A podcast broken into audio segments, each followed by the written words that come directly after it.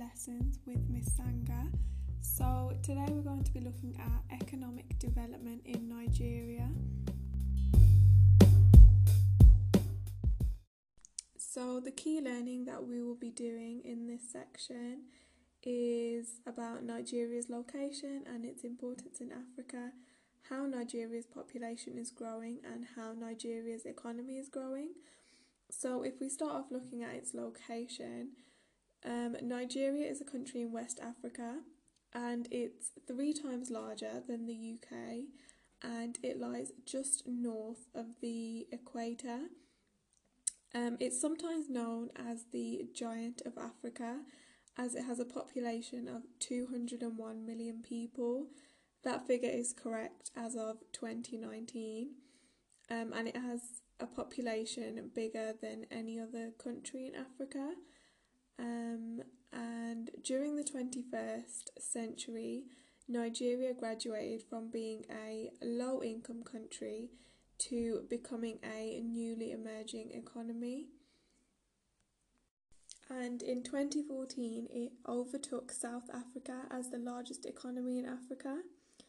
Um, so, how is Nigeria's population growing?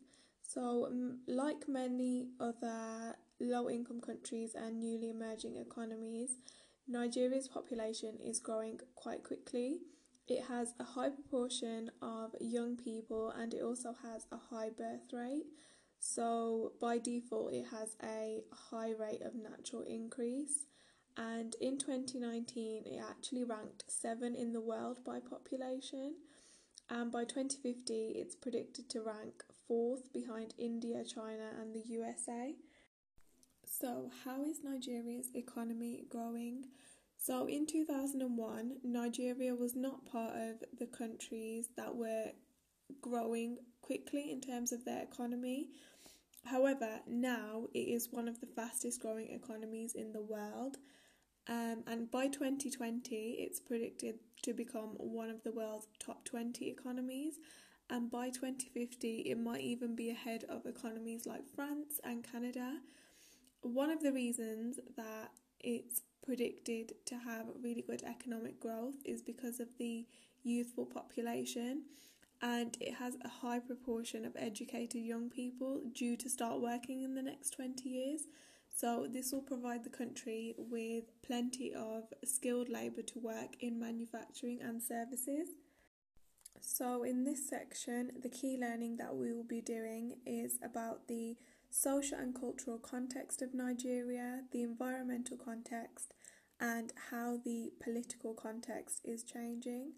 So, if we start off with the social and cultural context, um, so modern day Nigeria was formed in 1901 under the British rule and until then, the country was comprised of many smaller tribal kingdoms. Um, Nigeria gained independence from Britain in 1960.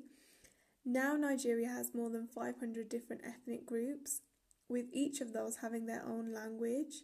And rapid urbanization in recent years has led to a shift of population um, rural to urban migration of people from countrysides into cities has broken down some of the traditional boundaries. However, ethnic identities still exist even within modern cities. So, in terms of the environmental context, as you can probably guess, um, the climate in Nigeria is quite dry, and because it is quite close to the equator, Tropical rainforests grow in the area. Um, it has savanna grassland in the hot, dry climate. Um, much of the natural vegetation in Nigeria has been replaced by agriculture. Cocoa and oil palm are grown in the south, and peanuts are grown in the north. So, how is the political context in Nigeria changing? So, since independence, it progressed from civil war through several military dictatorships when the army ruled the country to a stable democracy. So, the country now holds regular elections when people choose to vote for their government. Um, however, there is still conflict in Nigeria. In the north of the country, Boko Haram, which is an extremist organisation, wants to abolish democracy and set up its own government under Islamic law. At least 17,000 people have been killed in the conflict since 2000, and over half a million people have fled the region. One of the most shocking incidents happened in 2014 when 276 schoolgirls were kidnapped by Boko Haram as they oppose education for girls, and all the girls have still not been found. Um, the rise of Boko Haram has been blamed on inequality as extremists exploit the growing gap between rich cities and poor rural areas in Nigeria by recruiting their fighters from among the poor. Um, on the other hand, a sign of progression is how the country dealt with the Ebola outbreak in 2014 um, this was the world's worst ever outbreak of the disease and it killed over 11,000 people in Africa. However, only eight people died in Nigeria, which managed to contain the disease with good healthcare and planning. Every person in Nigeria who came into contact with an Ebola victim was traced and screened for the disease. Other countries later copied Nigeria's method to prevent the disease from spreading. So, in this section, the key learning we will be doing is about how Nigeria's economy is changing, how the industrial structure of Nigeria works, and how manufacturing industry stimulates economic development. So, if we look at how the economy is changing first, so we know that it has the largest economy in Africa and it's among one of the fastest growing economies in the world. Um, there was a recent increase in Nigeria's GDP. However, despite the fact that this GDP has grown, most people in Nigeria are still poor and they're living on less than $1.25 a day. Um, there is growing inequality with few very wealthy people and a minority of people working in cities in well paid jobs. Um, there are also regional inequalities with most wealth in the south around Lagos and greater poverty in the north and the southeast. How is Nigeria's industrial structure changing? So, Nigeria is changing from a mainly agricultural economy into an industrial economy. Over half the country's GDP comes from manufacturing and service industries. This reflects the change from a mainly rural to an urban population, which is brought about by urbanisation. Some of the fastest growing industries in Nigeria include telecommunications, retail and wholesale, and the film industry in Nigeria, which is known as Nollywood. And this is now the third largest film industry in the world. So, the manufacturing industry, um, how does it stimulate economic development in Nigeria. So, oil was discovered in Nigeria in the 1950s and it is a vital part of the country's economy. Oil and gas account for around 14% of Nigeria's GDP and 95% of its export earnings. So, income from oil is what has helped Nigeria to make the transition from a low income country to a newly emerging economy. However, the country's dependence on oil makes it vulnerable to changes in the world oil price. Um, when the oil prices fell in 2015, it damaged the Nigerian economy. Um, additionally, because most of Nigeria's oil is exported before it is refined, much of the profit is made outside of Nigeria. Um, however, new manufacturing industries um, are increasing the pace of economic development in Nigeria, and this is being done through several ways. So, these include improving the standard of living by the products of industries such as cement. Producing manufactured goods in the country reduces the need to import goods and can be cheaper. New industries create jobs, give people an income, and contribute to the country's wealth through taxes and the expansion of Nigerian companies into other countries increases Nigeria's influence in the region. So, now let's look at the role of transnational companies in Nigeria's oil industry. the environmental impact of oil in Nigeria and the advantages and disadvantages of transnational companies. So, the role of transnational companies in Nigeria's oil industry. So, first of all, the oil industry in Nigeria is located in the Niger Delta area, and vast amounts of wetland exist on the delta of the Niger River. Um, the oil boom in Nigeria took off in the 70s. Um, it depended on the expertise and money of large transnational corporations these are called TNCs for short, um, based in Europe and the USA. Um, the companies erected drilling platforms on the oil and gas fields around the Niger Delta region, linked by pipelines to export terminals in the Gulf of Guinea, um, where crude oil is pumped is piped onto tankers. The oil is shipped to Europe and the USA, where it's refined into petrol and other oil products the companies make most of their profit from refined oil. So essentially, these transnational companies are what allowed Nigeria's oil industry to boom and it's what allowed it to be transported outside of the country. So, in terms of the environmental impact of oil in Nigeria, so some people believe that it has actually become a curse for Nigeria um, in order to keep some control over the oil industry, the Nigerian government set up the Nigerian National Petroleum Corporation to form joint ventures with TNCs. This ensures that part of the profit from oil does stay in Nigeria.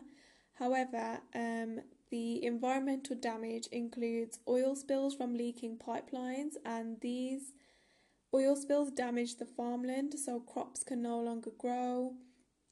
Gas flares are used to burn off oil, sorry, to burn off gas from the oil. Um, apart from being wasteful, the fumes affect people's health and contribute to global warming. Um, oil pollution, which occurs offshore from tankers, kills the fish in the sea. Um, so, the Delta region contains important wetland and coastal ecosystems, and Many people depend on the natural environment for their livelihood, either through farming or fishing, so it is having a big environmental impact. Now, let's look at the relationships that Nigeria has with other countries. So, Britain has had a trading relationship with West Africa for over 300 years. Um, so, first, this was trading enslaved African people then, when that was made illegal, um, trade with West Africa turned to palm oil, which was used in Britain to make soap. And then in the late 19th century, Nigeria, along with much of Africa, became part of the British Empire. Um, the country was ruled by Britain until it gained independence in 1960, and by then a pattern of trade was established where Nigeria exported natural commodities to Britain in exchange imported manufactured goods. And Nigeria still trades with the UK, but more of its trade is now with some of the world's largest economies, which include USA, China, India, and other countries in the EU. Since independence, oil has replaced other natural commodities as Nigeria's main export, but countries but the country still imports manufactured goods like machinery, chemicals, and transport equipment. Um, so, the influence that China has on Nigeria's economy, and Nigeria's main import partner is now China for manufactured goods, but China's influence on Nigeria's economy goes beyond the goods that it sells. There's also growing Chinese investment in Nigeria and other African countries both China and Nigeria benefit from this relationship. So, Nigeria needs huge investment in infrastructure, particularly its transport and um, power supply. Um, China, with its recent experience in building its own infrastructure, is now able to take that expertise to other countries. And in 2014, the China Railway Construction Corporation won a um, a large sum of 12 billion um, US dollars, and this was a contract to build a new 1400 kilometre railway along the coast of Nigeria. And uh, another reason is China's fast growing economy needs more resources than the country can provide for itself, and it can now get these resources abroad in countries like Nigeria. Now, um, let's look at the types of international aid that Nigeria receives, how Nigeria got into and out of debt, and whether Nigeria still needs aid or not.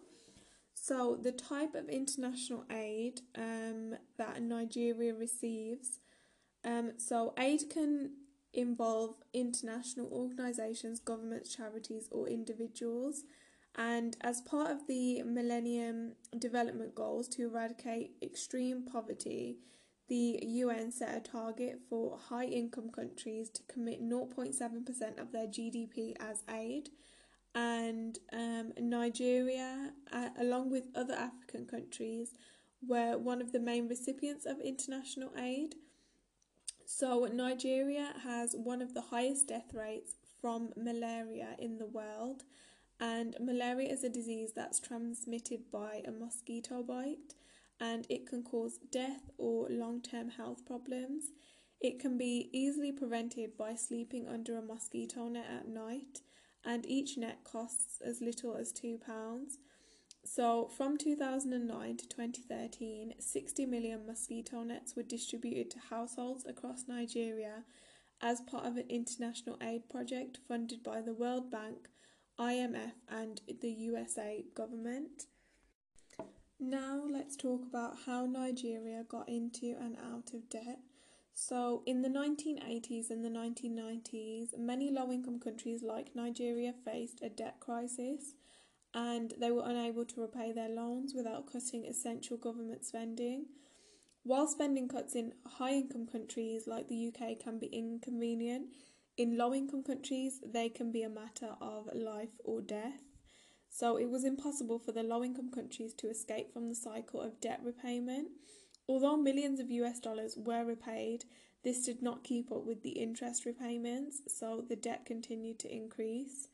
In 2005, leaders of the world's richest countries finally agreed to debt relief for 39 of the world's most highly in debt poor countries, which included Nigeria. Some or all of the low income countries' debt was cancelled so that it was no longer needed to be repaid. So, does Nigeria still need aid? Since 2005, the Nigerian economy has been growing, and as we've discussed, it has graduated from being an LIC to an NEE. Um, and in 2018, the government gave £300 million of aid to Nigeria. Um, critics point out that Nigeria now funds its own space program, so surely it does not need aid. But the UK's response was that Nigeria's space program is about investment in weather satellites that will need help to improve um, the food production. While Nigeria's economy is growing, it shouldn't be forgotten that 60 million people still live below the poverty line. Um, and the largest chunk of UK aid went to development programs in northeast Nigeria to help counteract the influence of Boko Haram in the area. And the final part of this podcast will be discussing how quality of life in Nigeria has improved, how the improvements are connected with economic development, and why economic migrants risk their lives to leave Nigeria. So, the quality of life in Nigeria has improved. Um, this can be seen as as Nigeria's life expectancy has increased from 45.6 in 1980 to 53.9 in 2017 and the expected years of schooling have gone from 6.7 to 10 and the GNI per capita has gone from 4,259 to 5,231. So, how are the improvements connected with economic development? Um, so, with the new jobs that come with development, people are able to earn more money to pay for the things that they need, and the government also earns more money through taxes. However, the benefits of economic development are not equally shared. So, this leaves the question of why do economic migrants risk their lives to leave Nigeria? In recent years, over a million migrants from Africa and the Middle East have crossed the Mediterranean Sea in makeshift boats to reach Europe. Tens of thousands of them came from Nigeria. So, Nigerian migrants are driven by several factors. These include climate change, extreme poverty, food insecurity, and the actions of Boko Haram in the north. Um, some migrants are simply economic migrants seeking a better quality of life in Europe. The journey from Nigeria to Europe is long and it's quite dangerous. It includes a journey across the Sahara Desert to Libya, a country which has recently been in a civil war. And in Libya, migrants pay hundreds of pounds to sail across the Mediterranean in boats that are often unfit for the voyage.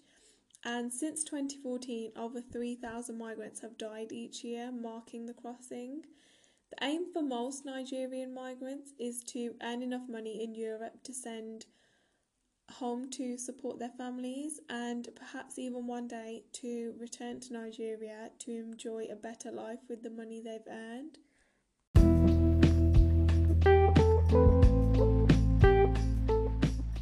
So, that was a quick summary of economic development in Nigeria. So, we've covered quite a few different areas of Nigeria um, in this podcast, and I hope it was useful and you enjoyed listening to it.